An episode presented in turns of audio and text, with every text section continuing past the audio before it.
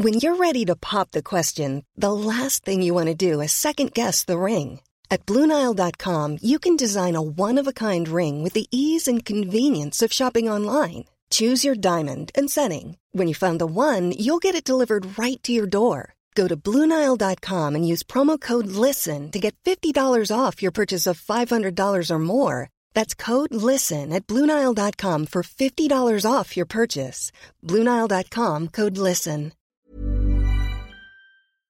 Ukas annonsør i Foreldrerådet er Ekstra. Det er grillsesong.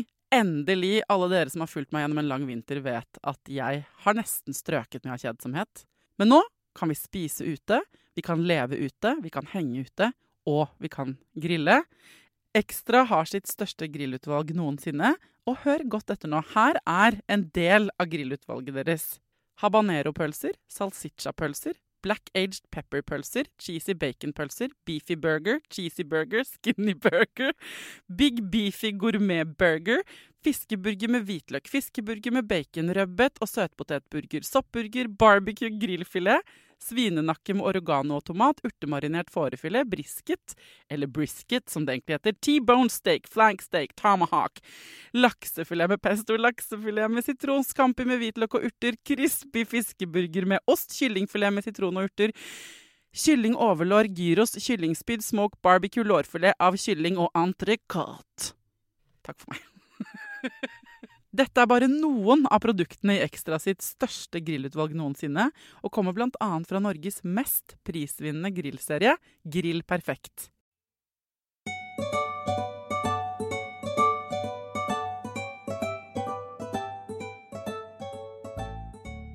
Jeg føler vi alle sammen eh, er innforstått med at det er en del forventninger knytta til det å være gravid. Det snakker vi mye om i denne podkasten. Eh, at folk bare sånn oh, 'Er det ikke fantastisk? Du føler at du gløder', og alt det der pisset der. Nei, eh, noen av dere føler jo at dere gløder, og gratulerer til dere, liksom. Men eh, det er allerede når man blir gravid, mange forventninger. Og så er det eh, noe man kanskje ikke tenker over, at det, de forventningene de nesten bare øker når babyen kommer ut. Jeg har fått mange meldinger fra dere som hører på Foreldrerådet, eh, knytta til dette med forventninger i barseltiden. Hva er det dere må? Hva er det dere føler at dere må? Hvilke krav er det samfunnet rundt dere stiller? Og hva er det dere må innfri på? Er det ok å bli liggende hjemme med sin lille baby 24-7 og bare stirre på den? Og amme og sove? Må man ut og møte venninner og familiemedlemmer? Er det sånn at dere burde ut på tur og trene? Er det liksom en forventning dere burde innfri? Jeg ser i innboksen min at mange eh, sliter litt med det her. Hva er det som forventes av meg i barseltiden? Så her kommer en egen episode om det. Om forventninger i barseltiden, og, og hvorvidt du trenger å forholde deg til dem i det hele tatt. Samt hvordan skal du da si nei til alle de som forventer noe av deg, hvis det er sånn at du bare har lyst til å bli liggende hjemme.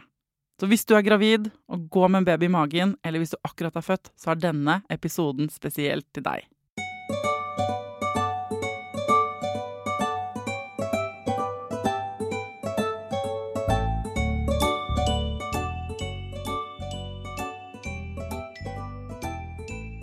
Hjertelig velkommen tilbake til Foreldrerådet, psykologpappa Vidar Kristiansen. Tusen takk. Du har en Instagram-konto som heter psykolog.pappa. Det er derfor eh, jeg kaller deg det, for de Ja. som ikke har hørt eh, oss før. Og vi har ha laget en episode, folkens, som heter Grenser. Som handler om grenser. Det å sette sine egne grenser. Det er en lang episode om det. Ja. Eh, I dag skal du eh, hjelpe meg og eh, de nydelige folka som hører på Foreldrerådet, i forhold til eh, noe som ligger litt opp til, som heter forventninger. Ja. Grenser og forventninger. For hvordan skal man eh, takle forventninger i barseltiden? Dette har jeg fått flere spørsmål om. Mm.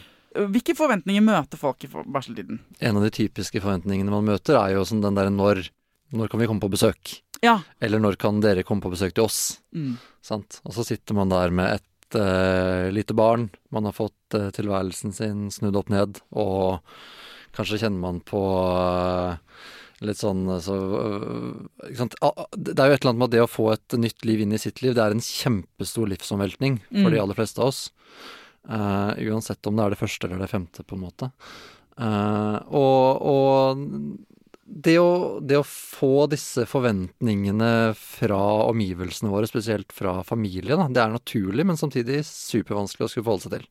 Ja, så Hvilke forventninger folk møter i barseltiden, la meg nevne i fleng. Ja. Folk vil komme på besøk, de vil at du skal komme på besøk. Folk mener noe om hvordan du ammer, folk mener noe om hvordan dere sover, folk mener noe om samsoving. Mm. Ehm, folk mener noe om kroppen din. Samfunnet kan virke som om det mener noe om kroppen din. Du blør, eller det kommer melk ut av diverse kroppsåpninger. Det er forventet kanskje at du er med på babysang eller et eller annet sånn annet aktivitet. Det er også forventet at du kanskje leser masse bøker og nyter. Du må nyte denne perioden, sier folk til deg, samtidig som de trekker pusten og forteller deg om alt det andre du må gjøre. Eh, Du har noen egne forventninger til at du skal naile det som mor eller far. Eller du, du skal, her skal du elske barnet ditt i huet og ræva fra første sekund. Mm. Du har kanskje hørt på foreldre at det er dritmye og får forberedt deg kjempelenge på å få barn, og så står du der, og så kjennes det ikke noe bra ut i det hele tatt. Mm. Altså, jeg vil bare oppsummere med at du er sjelden så tynnhudet eller hudløs, kombinert med at verden rundt deg har fortalt deg så mye om hvordan det kommer til å føles, Mm. i samme situasjon, Mm. noen andre ganger i livet som når du er i barseltiden. Mm. Takk for meg. ja, men, eh, så, eh, så forventningene er dritmange og kan Ja, komme fra ja. alle hold. Mm. Og du er ekstremt lite rustet for å ta vare på uh, deg sjæl. Mm. Eller sånn, du er så, i hvert fall var jeg, helt sånn sykt sart. Ja, så, ja, så, ja og det, det tenker jeg jo de, de aller fleste kjenner på, ikke sant? I, i større eller mindre, kanskje større grad. Um, og, og, og som vi snakka om i episoden om uh, grensesetting, så tenker jeg at i den barselperioden så er det utrolig viktig å få til å på en måte verne om både dine og i litt sånn utvida forstand, da, eh, familien din sitt behov, ikke sant. Eh, fordi det er noe med at det å være nybakte foreldre til et barn som man skal bli kjent med, det er en utrolig spennende og fin og, og god tid, men samtidig superkrevende, stressende og vanskelig tid. Ja, Og for noen Ja. er den mer på den vanskelige siden enn Ja. på den nydelige siden. Ja. Og for andre er det mer på den nydelige siden enn på den vanskelige siden. Ja. Eh, Men det er som Ida Jackson sa i den første episoden hun var gjest her, hvis ikke dere har hørt den, så, eh, så sa hun at noen ganger i livet så er man en softshell crab. Mm. Og det er sånne krabber som eh, eh, ikke sant, mellom krabbeskall, mens de tar av seg det ene og tar på seg det andre. Gjerne i den perioden man ender med å spise dem i sushi, så det er jo veldig brutalt, da. Men når de er softshell crabs, så er, gjemmer de seg bare under en stein. Mm. Fordi de er redde for sant? De er myke i skallet. De har ikke det de trenger for å, uh, for å liksom kunne beskytte seg mot verden rundt. Mm. Og da gjemmer de seg. De går litt i hi. Og på samme måte så vil jeg tenke at man er sjelden mer softshell crab enn når man har født et eh, barn, eller akkurat fått et uh, lite barn, da. Mm. Ja. Nei, jeg, jeg- tenker, jeg jeg tenker at så- sånn er det. Og, og Eller skal jeg si to ting samtidig, da. Fordi ja, eh, man, man blir litt sånn softshell crab, og det er vanskelig å, å kanskje egentlig vite eller være helt i kontakt med akkurat hva vi trenger også. Men det vi Mm. kanskje kjenner på eller vet, er at vi trenger litt tid til å finne ut av det. Nettopp. Trenger kanskje litt avstand, sant. Og jeg tenker at det er forståelig at tanter og onkler og besteforeldre og oldeforeldre, hvis de fins, eller onkler ikke sant? Alle har lyst til å komme og se det nye barnet, det er kjempeforståelig, men, men allikevel så, så må vi også klare å verne om den lille kjernefamilien også, da. Mm. Og noen har jo behov for å være mye bare oss i, i, i, i kanskje noen uker, noen måneder, ikke sant? Mens andre syns det er superfint å få besøk, syns det er superfint å få hjelp. Mm. Eh, og på en måte få, få storfamilien sin og venner inn, inn i livet med en gang, da. Mm. Jeg tenker det viktigste er på en måte Kanskje man, kanskje man skal være litt i forkant her, sant. Og, og snakke litt med partneren sin om. Når vi får et barn nå, hva er det vi egentlig trenger? Hva har vi behov for? Er det sånn at jeg, eller du eller vi, har lyst på masse besøk? Har vi har vi kanskje noen tanker om at vi trenger avstand? Vet vi ikke helt? Kanskje vi ikke vet det helt i det hele tatt? Kanskje implikasjonen av at vi ikke vet helt, er at vi, vi, vi trenger litt tid før vi må finne ut av det. Mm. Men jeg tenker å ha den samtalen da, om, om, eh, om grensene og om behova våre. Ja, og bare la oss si at uh, det er en mor La oss lage et veldig heteronormativt og klassisk eksempel. Det er mor, far og førstefødte barn. Ja. Uh, bare inni den gruppa så er det tre individer med ulike behov. Mm. Ikke sant? Sånn at det er ikke sånn at det er gitt at du som har født, har de samme behovene som du som har blitt født, eller du som, har, eh, som er far. Nei. Ikke sant? Sånn at uh, bare inni den lille gruppa så må man som tre små soft- soft crabs Mm. under den lille steinen eh, skaffe seg litt tid Ja. til å finne ut av hva er det vi trenger, og er det sånn at vi, hvilke, har vi noen fellesbehov? Eksempel søvn. Vi Mm. trenger å få sovet så godt vi kan, alle tre. Mm. Er det så vanskelig å få til akkurat nå at det, men det må på første pri. Dere må ta et lite gruppemøte, eh, baby og dere to, og så må dere finne ut av sånn, hvordan kan vi bare, bare vi i denne bitte lille gruppa får løst det. Mm. Og så kan den ene si sånn Jeg får ikke sove med mindre vi får litt hjelp, så jeg trenger at min mor kommer på besøk. Mm. Sier den ene av de voksne. Ok, eh, er det da helt liksom Går det helt imot det et annet individ trenger? Så må man liksom Men man må ta den runden. Ja. Et lite møte under en stein, kan dere se for dere. Eller flere møter Ja. under en stein, da. Ja, og så tenker jeg det at hvis, hvis, hvis man skal invitere øh, bestemor inn da, ikke sant, så går det jo an å være litt tydelig på hva slags funksjon skal det høres litt kynisk ut, men hva slags funksjon skal det å bringe henne inn ha? Mm. Um, skal hun komme på besøk for å trille Vanessa på tre dager eh, sånn at vi får sovet litt? Mm. Eller skal hun komme for å på en måte bare si eh, hei og leke litt og, eh, og så dra igjen, ikke sant? Skal, skal hun bare være i en time? Kanskje vi skal kommunisere det? Mm. Sånn at hun vet at vi, vi har veldig lyst til å ha deg på besøk, men vi, vi er slitne. Så, sånn at etter en time så er det, er det fint om du drar, liksom. Ik ikke at det er noe galt i det, men ja. Så, så det handler litt om å på en måte snakke litt om hvem vil vi ha inn, hvorfor vil vi ha det inn, og at de også Det må være litt greit, det også, tenker jeg, å sette noen sånne tydelige grenser her. Mm. Uh, og som du sier, så tenker jeg Det er ikke bare litt greit. Jeg tenker Dette er den perfekte arenaen hvor det er mest greit på. ja, ja. Noen opplever jo dette her eh, i graviditeten. Jeg snakket masse med min yngste søster Katja om det. Hun har vært gravid to ganger, og hun har snakket om det her i podkasten òg. Mm. At liksom det som er bra vi, Både hun og jeg noe, Jeg har bare vært gravid én gang, det var ikke noe særlig. Jeg, synes, eller jeg var veldig mye lei meg og sånn da jeg var gravid. Mm. Og det ble hun òg. og så Det som er på en måte tydelig da, var at under graviditeten, da, for noen av oss, er det sånn at man får enda mer kontakt med det. For det, Der hvor du vanligvis blir litt trøtt, men kan overse det. Blir du trøtt når du er gravid, så er du så drittrøtt, du må gå og legge deg med en gang. Mm. Eller sånn 'Å, jeg er litt fysen på makrell i tomat'. Blir dødsfysen på makrell i tomat! det er akkurat som eh, kroppen liksom amper opp alle signalene. Mm. Som jeg har tenkt i ettertid. Nå er det jo lenge siden, det er elleve år siden jeg var gravid. Mm. Men eh, det var smart av kroppen. Den, den, den sa fra i full gass, da. Og så Ja. var jeg eh, da sånn umoden på å skjønne det, for jeg gikk i fight med de behovene mer enn jeg burde, på en måte. Men det var jo meg. Men, men det at eh, du har kanskje fått en forsmak på det, hvis du, er, eh, hvis du kan tenke på det sånn. Ja. Det er ikke som naturen har gitt deg noen tydeligere signaler fra, fra begynnelsen av, Ja. og så fortsetter bare det. Mm. Graviditeten er kanskje som et sånt lite eh, pre-course. Fordi det, når du faktisk trenger det, når den babyen er ute, Ja. da må du skaffe dere søvn og, og mat og hvile, liksom. Mm.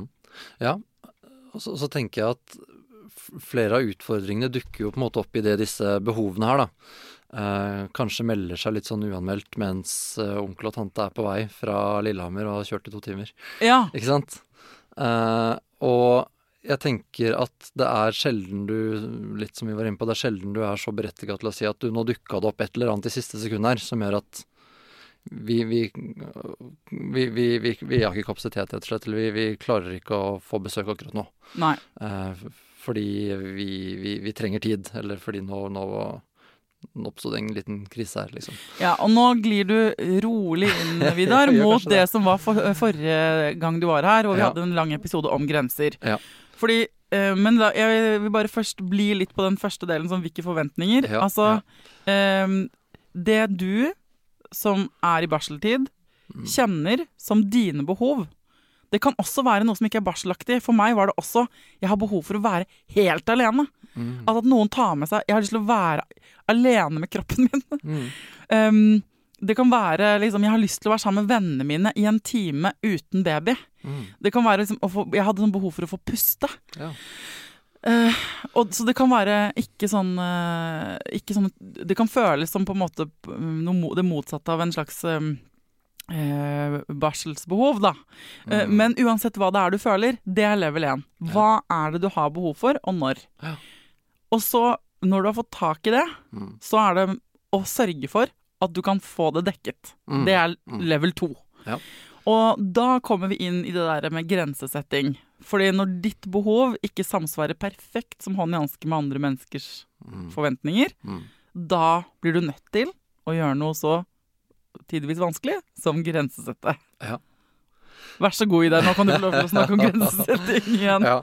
Jo, nei, for det er jo et eller annet med at når vi, når vi kommer i situasjoner der jeg har noen følelser, noen behov, noe som jeg kjenner at jeg trenger Ok, nå trenger jeg, nå trenger jeg en time helt alene, jeg. Mm. Og så sitter, eh, så sitter kanskje partneren der, ikke sant, og er eh, dødsliten sjøl, for eksempel. Eh, kanskje det er en baby som gråter og sånn, hva skal vi gjøre litt nå?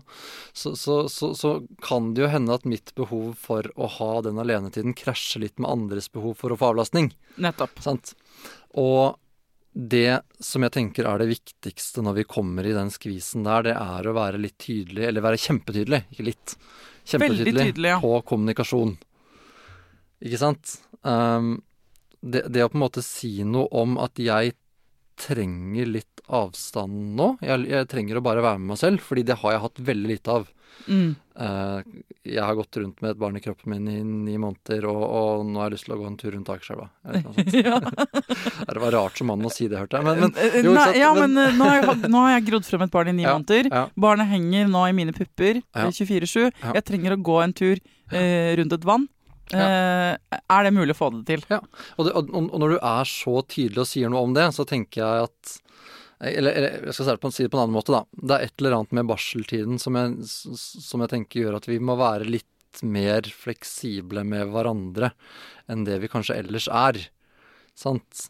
Behovene vi kjenner på i den tida der. Det er kanskje, det er kanskje enda vekt, viktigere å få de dekt, da. Mm. Akkurat da, enn det er når barnet er? Det er ikke like viktig for deg kanskje å gå den turen når barna er to år, som når barna er to uker. Nei. Eh, Så det er et eller annet med å være, være greie med hverandre og prøve å hensynta hverandres behov så mye som mulig. Og, da, og, og, og når vi snakker om grenser, da, så handler det kanskje litt om å Eller det handler om å gi og ta, da. Mm. Det handler om å være ålreit med, med partneren sin, og kanskje gi partneren eh, mulighet til å dekke sine behov på en måte som du nødvendigvis ikke alltid hadde gått med på. Men en her, sånn- nå snakker ja. vi inne i liksom under steinen i softshell crab-gruppa. ikke sant? Ja, ja. Bare der, der å finne ut av hva man har behov for inni der, Ja. kan være vanskelig. Ja.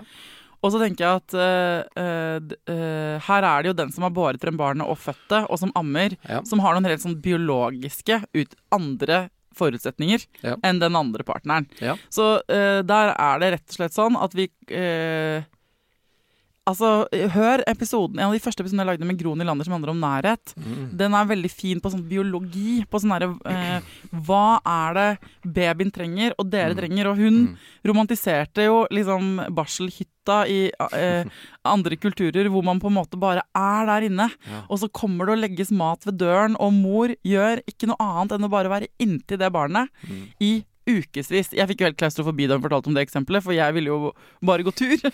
Men det der å få liksom eh, Ideelt sett så hadde vi også en kultur for det før. Jeg vet ikke hvordan det er sånn nå, um, folkens. Det må dere nesten gi meg beskjed om. Men i gamle dager var det jo sånn man kom på barselbesøk. Man hadde med bakst. Man ble aldri mer enn en time. Mm. Man, Mm. eh, man fikk folk hjem til seg. De hjelper til med ting. Det er da man Det er virkelig sånn It takes a village. Det er i den starten der. Mm. Dra hjem på barselbesøk. Ta med deg bakst. Mm. Hvis du får ja, gjør noe. Vask opp, liksom. Ja, ja, ja. Ta ansvar, hjelp til. Eh, eh, ikk- så det går til alle dere som drar på barselbesøk. Eh, og eh, til dere som er de softshell crabene. Dere må eie den situasjonen. Ja. Så hvis, når dere har funnet ut av de der indre værforholdene som du snakka om i stad, i gruppa, Ja. Kan man være mer fleksible med hverandre? Mm. Kan man være mer hjemme fra jobb hvis den ene er tilbake på jobb Mm. etter to uker? Mm. Eh, hvordan kan man gjøre det? Så kommer det laget utenfor med onkler som kommer fra Lillehammer og alt det der. Mm. Eh, og hvordan og hvem skal sette de grensene? Hvis det Ja. ikke passer. Sant? Jeg tenker jo at, eh, jeg tenker jo at det altså, Først så må man jo selvfølgelig i fellesskap snakke da under denne steinen ikke sant? om hvem ønsker å få på besøk, og, og når og, Ja. og hvordan og sånne ting. Og så tenker jeg kanskje at det Altså jeg tenker at det er naturlig at den parten som har en tydeligst relasjon til de som kommer på besøk, kan ta den jobben. Mm. Hvis ikke da for eksempel eh, en av partene er veldig det kan jeg, jeg skal si noe om det etterpå. Det, altså det, det fins jo forskjellige former for fødselsdepresjoner og folk som på en måte har det vanskelig etter fødsel, som gjør at den andre parten bør ta mer ansvar og sånn. Men jeg tenker at sånn i utgangspunktet så kan det jo være fint at hvis det er broren min som kommer på besøk, så, så, er det kanskje jeg som tar den praten ikke sant, og sier noe om at uh, Hyggelig at dere kommer, dere kan få være her en time. Ta gjerne med noe bakst, det hadde vært superhyggelig. og hvis jeg er såpass gamle, så kan jeg si 'vask gjerne gulvet hvis dere altså, Jeg vet ikke. Uh, så kan jeg håpe at de som kommer på besøk, også har noen sosiale antenner, da. Mm. Uh, men, men, jeg tenker at um, vær litt, vær, litt uh, vær, vær, tydelige med de som kommer på besøk, og del om deres behov og forventninger til møtet. Ja, og det må jeg bare si som har stått på utsiden av utallige barselbesøk. Ja. Dritdigg når folk er tydelige. Ja. Det går tilbake til episoden vår om grensesetting, men det ja. er på andre siden da, av den grensesettingen. Folk sier sånn Ja, det hadde vært kjempefint om du kunne komme, uh, komme gjerne på barselbesøk. Kan du ta med uh, Vi mangler det og det og det. Ja! Jeg stopper gjerne på en butikk. Herregud. Mm. Da føler man seg jo nyttig. Da føler man seg flink. Det er ingenting jeg liker bedre enn Eh, enn å føle at jeg bidrar. Mm. Og da hvis man i samme slengen kan få en helt konkret oppgave, sånn eh, 'Vi har kjøpt noe på Finn, kan du stikke innom og plukke det opp?' Eller ja. 'Hva det nå enn er du trenger', da. Ja. Så bruk oss rundt. Ja, Men man er ofte, når man er skjør og softshell crab, ikke helt i stand til Det kan være ekstra vanskelig å sette ord på de tingene. Men vit at det føles stort sett for folk, hvis de er bra folk, mm. som en gave. Å få lov til å hjelpe til. Mm. Og drit i Altså si nei til de som ikke har noen funksjon, eller som du ikke orker. som som du vet kom, Det er ikke da du skal være raus mot de som i utgangspunktet ikke passer så godt med deg. Nei. Nei, så tenker jeg... De kan du henge med når du er ferdig med barseltiden. Ja, og så tenker jeg at det av og til er der det allikevel blir vanskelig, da. Hvis de folka du egentlig ikke har lyst til å ha på besøk, er de som står deg nærmest, f.eks. Hvis det er noen besteforeldre da, som, som, man møter to ganger i året, som man egentlig ikke har så fryktelig mye til overs for. Og så blir det, og så inviterer de seg selv inn, og så må du nesten si nei da eller rett. Altså, det er, jo, det er jo de situasjonene der at jeg tenker de store ubehagene oppstår. sant? Mm. Uh, fordi glad du, glad du tar opp. Hva skal ja. man gjøre da? ja, må jeg svare på da. Ja, det er det. Uh, ja, sant.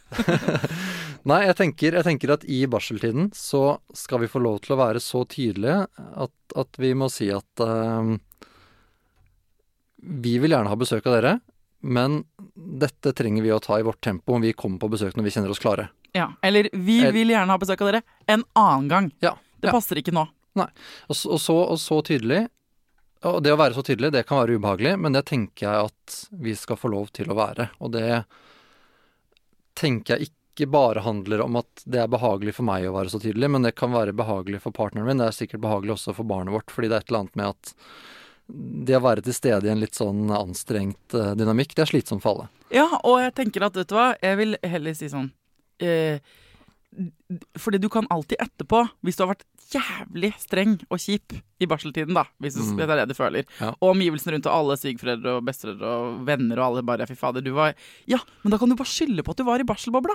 Sånn at det er ikke sånn at du, liksom, det kommer til å prege relasjonen deres i mange år. Det er mye verre hvis du går på kompromiss med deg selv mm. for mye i den tiden. For det blir vanskelig å bounce back fra. Mm. Så jeg tenker sånn, hvis du står i det skjer det nå, tenk på det sånn Dette er eh, en mulighet for å være mer ego, da. Ja. Som folkemunnene skal ha det av og til til å være. Men som kanskje ikke egentlig er å være ego, men å bare være mer ego enn du noen gang har vært.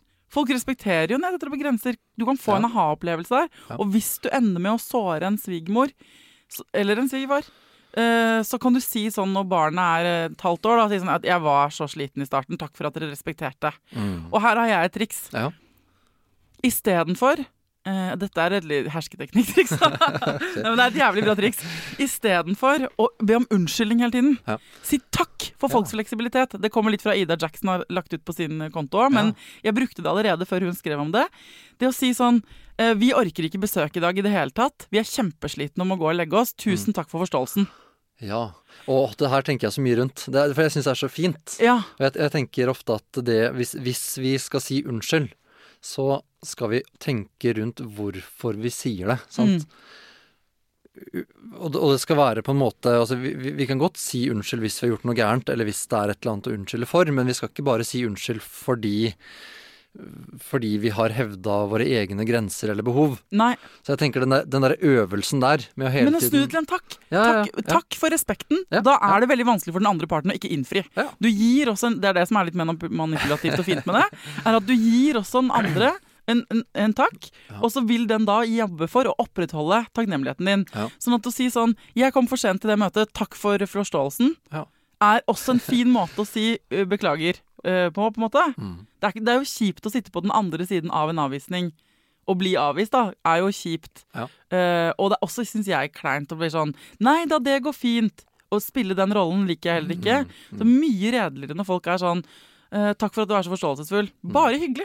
Ja, ja, fordi? Det ja, er for det er lettere jo for meg òg. Jeg er helt enig. Det er en mye enklere måte å, svare på det enn på også, uten å kjenne Mm. seg eh, krenka eller kjenne at man på en måte har blitt utelatt eller noe sånt. Altså, den, den likte jeg veldig godt. Ja. Ikke, ikke ja, brukt den noe særlig selv, men kanskje jeg skal begynne å gjøre det. Ja, ikke sant? Nå er den til og med godkjent av en ekte psykolog, dere. Nå er det good to go.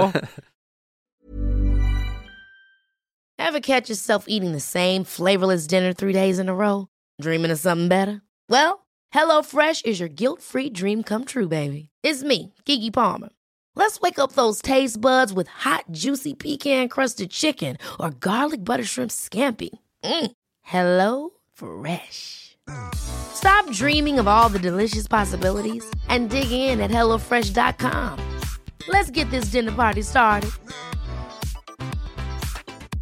There's never been a faster or easier way to start your weight loss journey than with PlushCare.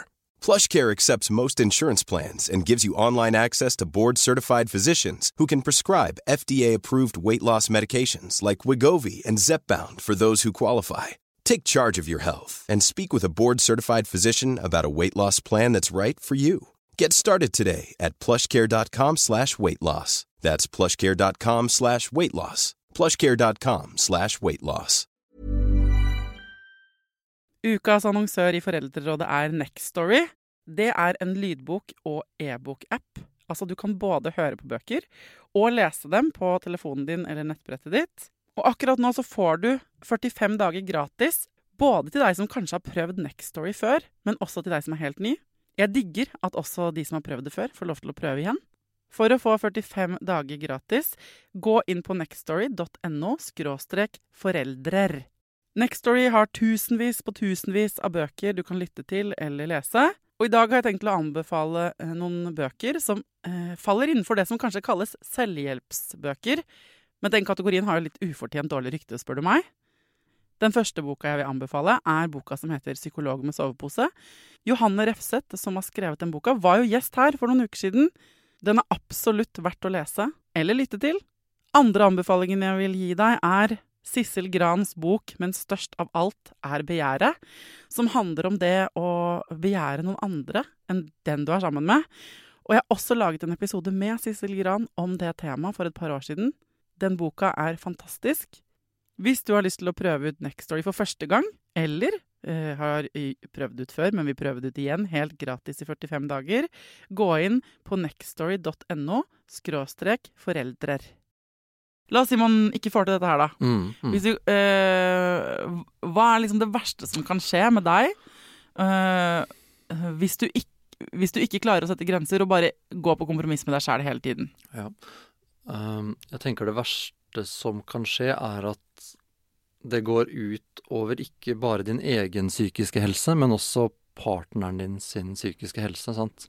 For det er et eller annet Jeg, jeg, jeg, får, lyst til å Dette kan bli en liten digresjon, men hvis jeg får lov, da, så får jeg lyst til å snakke litt om, om fødselsdepresjon som, Ja. som fenomen. Fordi jeg tenker at det Det er sjelden vi er i så sårbare settinger i livet som i tiden rundt eh, Både litt sånn i forkant, under, eh, men også eh, mens man har fått barn, da. Um, og jeg tenker at det å være utrolig tydelig på egne grenser og behov, det er viktigere enn noen gang, nettopp fordi at hvis vi sliter litt med den psykiske helsa vår som et resultat av at vi har fått et nytt liv inn i verden, kanskje, kanskje vi kjenner litt på eh, en eller annen sånn omsorgsangst. vi vet ikke helt hvordan vi skal håndtere dette skjøre barnet vi har i hendene våre. sant? Um, så, så fins det jo folk som går inn i, i perioder i sitt liv hvor vi begynner å kjenne på en sånn håpløshet, motløshet. Hvordan skal jeg takle dette her? Hvordan skal jeg forholde meg til eh, livsomveltningene som har skjedd i, i min tilværelse akkurat nå? Mm. Og, og hvis den ene partneren går, går inn i en sånn slags nedstemthet over tid, så tenker jeg i hvert fall at det blir utrolig viktig å være tydelig på grensene, da. Og jeg tenker at et resultat av å ikke være tydelig på egne grenser egne behov, kan være at vi havner inn i En sånn risikosone for en sånn risikosone for det. Ja. Mm. Um, og det er klart at det er et kjent fenomen at den som føder, kan havne inn i en, en, en sånn tilstand. Men det gjelder også for partnerne, det vet vi også en del om, da. At også partnere er i, i, i risiko for å havne inn i fødsels... Så kaller vi det fødselsdepresjoner, men depresjoner knytta til fødsel, eller Mm. til et nytt liv inn i, i sinneliv. Uh, og jeg tenker at det er utrolig viktig derfor å på en måte være bevisst grensene og behovene både til um, den som er mor, men også til partner. Ja. Fordi partneren spiller en superviktig rolle når det kommer til å støtte opp om familien og ta litt ansvar. Da. Sånn at i verste konsekvens så vil det å være selvutslettende og ikke lytte på dine egne behov, så Mm. softshell-crabbete og rare de kan føles for deg, ytterste konsekvens er at du går på kompromiss og kompromiss og kompromiss, Mm. og da forteller du til deg selv at eh, det jeg trenger er ikke viktig, Mm. som igjen er med på å ikke få det bra, altså sånn Ja. fordi du får ikke dekket behovene dine, rett og slett, Mm. som igjen kan gjøre det enda vanskeligere å ta vare på dine egne behov, og så Ja. blir det en sånn spiral som ender med at du eh, kan havne liksom og miste deg Mm. selv helt og bli veldig, veldig nedstemt, og det kan være Ja. dritfarlig. Ja. Det, er, eh, det kan være kjempe, kjempevanskelig eh, for deg, selvfølgelig, og for, og for det barnet du skal ta vare på, og for de rundt. Mm.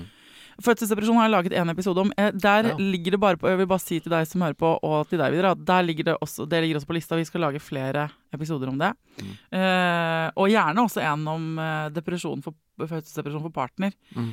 Eh, men, uh, men, men eh, det er ikke bare fordi det er fett å sette grenser, folkens, at det er lurt.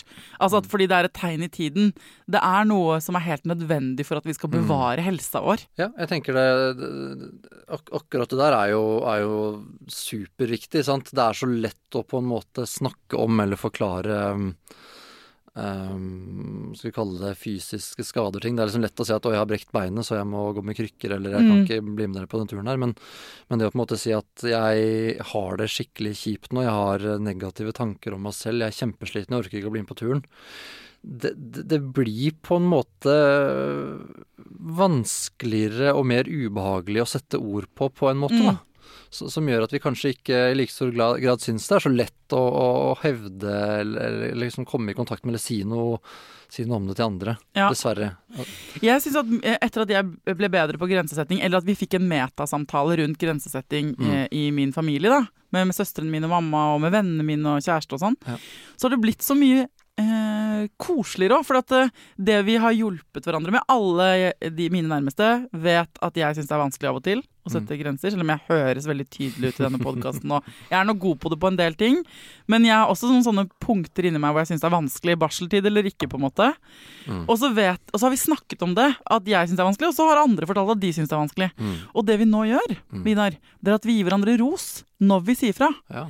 Sånn at istedenfor å få Altså Vi prøver å være et sånt fellesskap hvor hvis, uh, hvis Nanna setter opp en grense mot meg og sier jeg orker ikke å bli med på det greiene jeg sa jeg skulle bli med, men jeg orker ikke likevel, Ja. så sier jeg så bra du sier det! Ja. Kjempebra!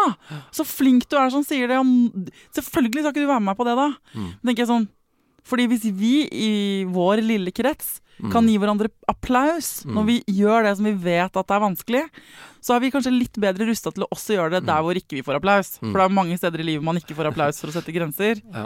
Men det er et sånt tips til dere eh, som hører på. Hvis du har noen gode venner eller eh, en partner, eller eh, Og bare tematisere det der du syns er vanskelig, Mm. og så eh, gjøre dem til allierte, sånn at når de ser at du sier jeg, vil gå og legge meg nå', jeg trenger å legge meg nå, for det, det høres lett ut, men det kan være noe veldig vanskelig for meg å si av og til. For jeg føler at jeg burde være sammen med Mm. Jeg blir sittende og bare Men jeg vil være våken, men jeg vil ikke være våken, jeg er trøtt sånn. Mm. Så når jeg sier hjemme sånn Jeg tror jeg skal gå og legge meg, så sier min kjæreste Å, nå var du flink! Ja. Gå og legg deg! Så deilig! Ja, men så flink du var som kjente det. Jeg kommer også og legger meg snart. Og da føler man seg litt dum i starten. Men, men det hjelper til, da. Ja, jeg tenker jo at det høres jo utrolig godt ut å få den bekreftelsen på Ja. at yes, nå sto du opp for dine behov. Og så får jeg applaus Ja, ja. istedenfor en negativ reaksjon, ikke sant? Ja, det, dette må vi ha mer av, Ja. tenker jeg. Så, så eh, det er bra liksom eh, Hvis man har eh, venninner eller barselgruppe eller sånt, sånn jeg, Det er drittvanskelig å si nei til svigerforeldre eller onkler fra Lillehammer eller hvem det nå er, da. så kan man være, i hvert fall kanskje finne et eller annet sted Ja. hvor man på en måte gir hverandre en klapp på skulderen for det. Mm. Og hvis ikke du har noen, gi deg selv det, da. Tenk sånn, For hver gang jeg sier nei, som på et sted hvor jeg har lyst til å si nei, så skal jeg nå belønne meg selv med et poengsystem. Ti Mm. poeng hver gang. Hver gang jeg får 100 poeng, så skal jeg kunne kjøpe meg noe. Eller, Men finne en annen slags måte jo. hvor det føles litt bra. Ja. ja, og så tenker jeg at det går an å på en måte ha en bevissthet rundt Ok, nå var jeg tydelig på mine behov, eller mine grenser. Og så opplevde jeg kanskje ikke at det ble møtt på en så god måte. Eh, Så kan vi begynne å reflektere litt rundt det. ikke sant? Hva handler det om egentlig? Jeg tror kanskje ikke det handler om meg, jeg tror det handler om at nå var du kjip. Ja. Eh, Eller jeg skal ikke bry meg så mye om den responsen jeg fikk nå, for nå var jeg flink og hevda meg selv. Ja. Sånn at vi har en sånn refleksjon rundt hva andres reaksjon vekker i oss. ja. Tenker jeg også er ganske viktig. Og så tenker jeg at av og til så må man på en måte hvis man, eh, Jeg hadde en venninne Jeg har en venninne som hadde en eh, Det var eh, ut av barsel, men hun har flere barn. Hun skulle inn i julefeiring med en litt vanskelig del av familien. Og vi hadde snakket om dette på forhånd, og jeg visste at hun kom til å bli kjempesliten. Og det var en situasjon hvor hun måtte inngå en del- del kompromisser. Nå hadde avklart det. Vi skal dit på julaften. Det kommer til å bli sånn. Den tanta kommer til å si de tingene. Det kommer til å bli dritt. Mm. Og så, så snakket vi om det på forhånd, så er jeg sånn, ok, men jeg har mobilen min på julaften, så du kan ikke du bare sende meg en SMS med en emoji hver gang noen er kjipe. Ja. Og så får du poeng for hvor kjipe de er. Jo flere poeng du får i løpet av kvelden, uten at du blir med på? For målet her var at ikke hun skulle inngå masse mm. enda verre kompromisser utover jula. Mm. Jo hver gang du står på ditt, så får du dobbel poengsum. Ja. Og jo flere poeng du får, jo digg... Så, så sånn, vi drar vi på spa, eller vi fant på et eller annet sånt. Ja. Trenger ikke å være så råflott, men å ha én alliert, og så bare vite at hvis du må inn Mm. i barseltiden i en Du må svelge en kamel, det er ett Mm. kompromiss du må inngå, partneren din vil veldig gjerne at dere skal møte et eller annet. Mm. Bare ok, da blir jeg med på det. Eh, greit. Jeg har prøvd jeg, Mm. det, Vi har inngått et kompromiss. Mm. Gi deg selv da masse kred for, at du, du tål, for det du tåler også. Mm. Ja. I den begrensa situasjonen. Ja. Ikke sant? For at, uh, da er du din egen wingman, på en måte. Ja, ja. Jeg, ja, jeg tenker, tenker det, høres supersunt ut å få til det. Og så tenker jeg også at uh, Det snakka vi jo litt om i, episoden da vi gikk mer inn i det med grensesetting. ikke sant? Men når vi går på kompromiss med våre egne grenser, tenk, og, og har en bevissthet rundt det, så tenker jeg at det er greit. Og i hvert fall så lenge vi klarer å på en måte kommunisere det til partneren. Altså ok, nå ble jeg med på det. Jeg har egentlig ikke lyst til det akkurat nå, men jeg skjønner at det er så viktig for deg at jeg blir med på det. Ja, og jeg skal gjøre det med et smil. Ja. Det Jeg skal ikke sitte og være furt, for det er det ingen som Nei, finner på. Men jeg blir med. Ja. Men, eh, men så er det, ikke sant. Mye vil ha mer, faen vil ha flere. Da må du passe på. Så i, i, si sånn, jeg blir med på det, men så skal jeg hjem. Ja. Og så tenker jeg at i, i aller helst her, folkens, så skal du ikke inngå så mange kompromisser i den, akkurat den softshell crab-tida der. Eh, og det gjelder også i forhold til eh, Og nå har vi ikke snakket om det, men dette inngår selvfølgelig ikke bare med onkler fra Lillehammer, men men også i forhold til ikke sant, eh, venninner kan ha behov for at dere skal finne på noe, eller Mm. det kan være vanskeligere situasjoner hvor du har et eldre barn Mm. som gjerne vil at mamma skal være med ut og leke, eller gjøre det hun har gjort før, og du kan kjenne masse på det, men jeg er for sliten. Ja. Der er det jo mye mer Mm. vanskelig, fordi at du har jo også ansvar for det barnets behov. Sånn at hvordan du skal inngå de kompromissene. Men det starter i hvert fall på samme måte likevel. Ja. Med å kjenne inn, legge deg under en stein, ta et øyråd, liksom. Ja. Eh, og så finne ut av hvor er det jeg må være helt tro mot mine egne behov, Mm. og hvor er det jeg kan være fleksibel. Mm. Mm. Og hva er det som er utafor. Ja, ja, jeg tenker jo spesielt det du sier om å ha, ha eldre søsken, da, ikke sant. Det å få et nytt Mm. barn. Det, det kunne vi jo sikkert hatt en helt egen episode hvor vi Ja, snakka om. syns jeg vi skal, egentlig. Men, men det er et eller annet der som jeg syns er superinteressant. fordi det å klare å på en måte formidle Det kommer litt an på hvor gammelt dette første barnet er, da. Men det å klare å formidle til barn nummer én ikke sant, at nå, nå får vi en til inn i familien. Det innebærer dette og dette. Jeg kommer kanskje til å være litt mer sliten eller mindre tilgjengelig enn jeg har vært. Det er ikke fordi at du har gjort noe galt eller noe sånt. Jeg vil liksom prøve å få med, få Ja. med søsken nummer én på laget da, på en sånn ålreit og fin måte, og det å få snakka tydelig gjennom det. tenker jeg er så Ja. utrolig viktig. Og så er det sånn det er. Altså, Ja. sånn der, så kan man selvfølgelig prøve å inngå en avtale med partner hvor partner tar baby, og du får Ja. litt egentid med det andre barnet. Og det fins mange sånne måter å gjøre det på. Ja. Men så er det jo også noe med at hvis du likevel da ender i situasjoner hvor du inngår kompromisser for det første barnet igjen og igjen, Ja. så ser jo det første barnet at mamma er sliten, men går på tross av seg sjæl for å leke med meg. Ja. Og det er ikke alltid bra, det heller. Nei. Altså i lengden. Sånn at du gjør jo ikke barnet ditt nødvendigvis en tjeneste ved å gå på de kompromissene. Da må du heller Nei. tenke sånn Hvordan ville jeg modellere oppførselen min nå for mitt barn? Mm. Er vi en sånn familie at uh, når jeg er sliten, så vil jeg at vi skal hvile. Ja. Hvis du vil at barnet ditt, når det blir eldre, Mm. skal hvile når det er slitent, så Mm. må du også vise at du hviler når du er sliten. Ja, jeg tenker ikke sant, ikke bare, ikke bare må vi på en måte si det, men vi må faktisk gjøre Det det, også i handling. Og jeg, altså, jeg tenker at det å på en måte kunne kommunisere til barnet et eller annet om at nå, jeg skjønner godt at du har lyst til å leke, men pappa er kjempesliten akkurat nå. Mm. Eh, så, så, sånn at eh, du kan godt få gå og leke deg selv, men jeg, akkurat nå trenger jeg bare å slappe litt av. Mm. Så, og så kan det hende at barnet liksom maser på ja, men bli med, bli med, ikke sant. Også, Hvorfor er du så sliten? Det er Ja. når du er sliten. Hvorfor er du sliten? Og så kan det jo hende at jeg da som pappa kommer til et punkt hvor jeg sier at ok, jeg kan bli med denne ene gangen. Mm. Jeg er ganske sliten, og vi, vi, jeg klarer kanskje bare å bli med i ti minutter, men jeg skjønner at dette er kjempeviktig for deg, så jeg blir med akkurat nå. Mm. Ok, da er du i hvert fall veldig tydelig på at dette er å gå ut av mine grenser, men jeg gjør det for deg akkurat nå fordi jeg ser det er så viktig for deg. Ja. Men jeg gjør ikke dette gang på gang hele tiden, fordi det sender noen andre signaler, da. Ikke sant? Men- ikke sant? Så jeg tenker at det er sunt å på en måte kunne også vise at jeg kan strekke grensene mine litt også, Mm. men i hovedsak så gjør jeg ikke det. Det handler om bevissthet, da, hvis jeg skjønner deg riktig. Ja, det tenker jeg. Men du, ok, for å prøve å oppsummere dette her, da. Til deg som er i barseltid, som sender inn melding og lurer på hva er det jeg må innfri av disse forventningene og hva ikke. Egentlig så er hemmeligheten at du trenger ikke å innfri en dritt Mm. utover det du selv vil. Du er en softshell crab som har skapt og fått et nytt barn inn i livet ditt. Og det aller viktigste du skal gjøre nå, det er en slags bootcamp for resten av livet. Det er å ta vare på deg og ditt barns behov. Også partners, hvis du har en partner. Og eh, så enkelt kan man på en måte si det. Sånn at, eh, og så er det samtidig så jævlig vanskelig, fordi verden rundt, både damemagasiner og de helt nære relasjoner, har andre forventninger til hva din barseltid skal inneholde. Eh, og hvis du nå har gått liksom tre måneder i barseltid, da, altså du har allerede gått på kompromiss, så er den gode nyheten at det her er aldri for seint. Da må du heller liksom lære av det. Jeg gikk masse på kompromiss med meg sjøl. Altså, da tiden man var ti måneder, så satt jeg ute og gråt for en fremmed dame fordi jeg hadde sagt at hun kunne komme på visning når det egentlig ikke Altså, jeg er dronninga av å gå på kompromiss med meg sjøl, men jeg har blitt klokere nå. Tid man er elleve år, og han lærer nå og ser nå nok en mor som er flinkere til å ta vare på sine egne behov. Selv om han her forleden, med bare det er en side note i oppsummeringen, sa til meg eh, Mamma, vi lå i sengen en kveld, og jeg var veldig sliten hadde vært sliten en uke. Og så sier han Mamma, du er liksom level gold platinum 2000 på imøtekomme andres behov. Så er du bare level sølv på dine egne. og så tenkte jeg ja, eh, det stemmer, så jeg har fortsatt noe å jobbe med. Ja. Men poenget er for deg i barseltid, hvis du har muligheten til å høre denne episoden før du går inn i det, eller når du står i det, bruk det som en bootcamp. Kjenn etter i kroppen din, og sett opp de grensene. Mm. Hør den episoden om grenser som Vidar og jeg lagde.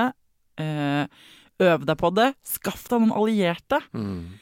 Og så kommer det til å føles dritt i starten. Det kan føle, hvis det er alt som er nytt, kan føles dritt. Mm. Og det kan føles overveldende og for mye og alt mulig sånn. Eh, men med tid og stunder så blir du bedre på det. Mm. Ikke sant? Og, og eh, det er det som er greia med for barn òg. Du blir bedre på det òg. Mm. For eh, det føles kanskje helt weird og fucked up og fremmed og rart nå. Eh, men hvis det, og, og hvis det føles sånn, så kan det hende at du gjør det helt riktig. Fordi det er helt nytt og fremmed og ko-ko. Ikke sant? Sånn at eh, Um, søk støtte i noen rundt deg som har ryggen din, og som skjønner deg, og som kan være din eh, wingman. Mm. Og hvis ikke du har noen og kjenner at det er skikkelig vanskelig, søk hjelp. Gå til helsestasjonen. Mm. Finn en, eh, en som jobber der. De er veldig veldig fine ofte, de som jobber der. Gå til fastlegen din. Gå til en psykolog. Det finnes så mange ressurser rundt Mm. akkurat softshell crabs når vi er i den perioden der. Ikke sant, Vidar? Ja, At man må ikke si Det du ikke skal gjøre, er å sitte hjemme og ha det dritt.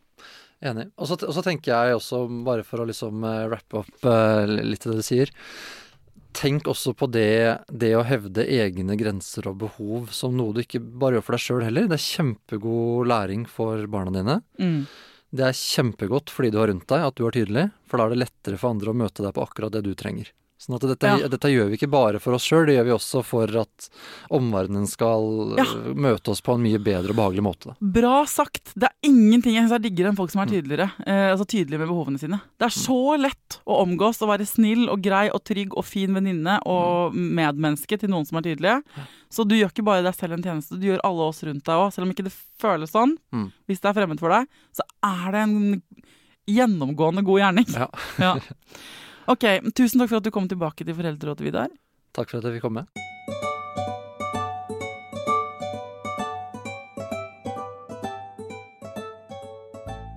Hvis du sitter og kjenner at du inni deg nå har et issue, et eller annet du trenger å ventilere, en følelse av noe øh, jeg orker ikke det her, eh, eller et eller annet Altså et eller annet gruff, da.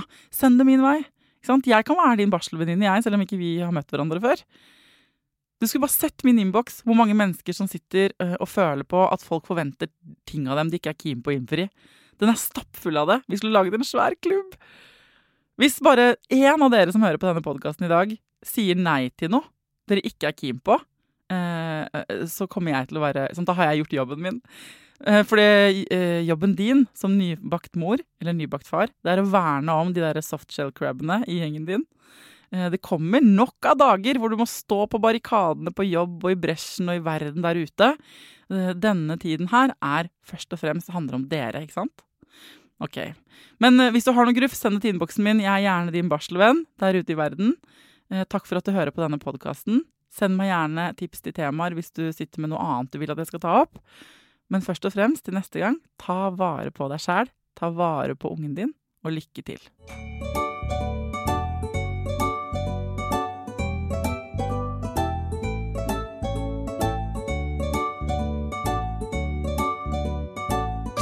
Produsert av Klinge.